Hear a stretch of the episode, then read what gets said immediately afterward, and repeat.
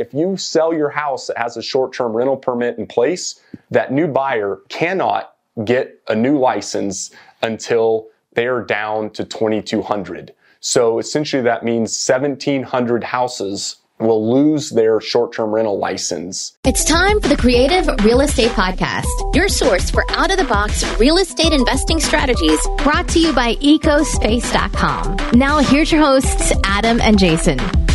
Hey, friends, it's time to deflate the volleyball, put away the tennis rackets, put the covers on the golf clubs, because it is time to start planning and thinking about ski season. So it's time to one, get your passes bought, prices go up, get your ski gear bought, also prices start going up. And the third is figuring out how you're going to go ski and miss I 70 traffic, aka how are you going to buy your mountain property real estate. So you've been enjoying the golf course, the tennis courts, or a lot of people maybe in the Midwest, the lakes. And now you're starting to transition to planning for your winter ski trip. But I 70 traffic, you are dreading it. It is bane of your existence sitting on I 70 for two, three, four hours, both getting up there and coming back down. So, especially if you're here in the front range, which made up over 50% of the purchases in, in Summit County this last year,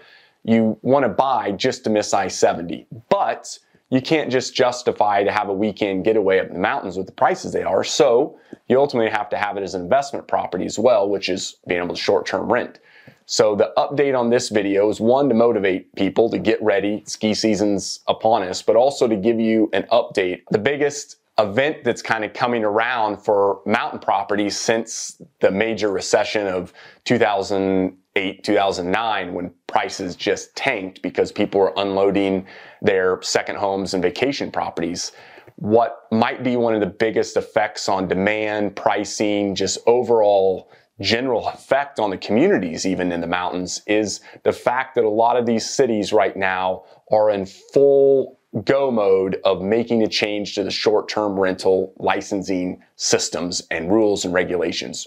Just this week in Summit County, the county itself has put a moratorium, which means essentially a short stop, short hold on approving any new short-term rental licenses for the next 90 days. There's about 100 of them in the process right now. They'll push those through and if you have a property under contract and can show that you were planning to short term, they'll still approve it. But it's a huge, huge effect. I don't know which way it's going to affect or how it's going to affect, but the fact that they just put a moratorium on short term rental licenses is huge. That's county wide, that's in the unincorporated areas. And in the cities, they're also doing that. Frisco is trying to get some rules and regulations, and Breckenridge is on its kind of second iteration of pushing through a license block that essentially goes from current 3,900 short term rental permits in Breckenridge, the city, to 2200 which means if this passes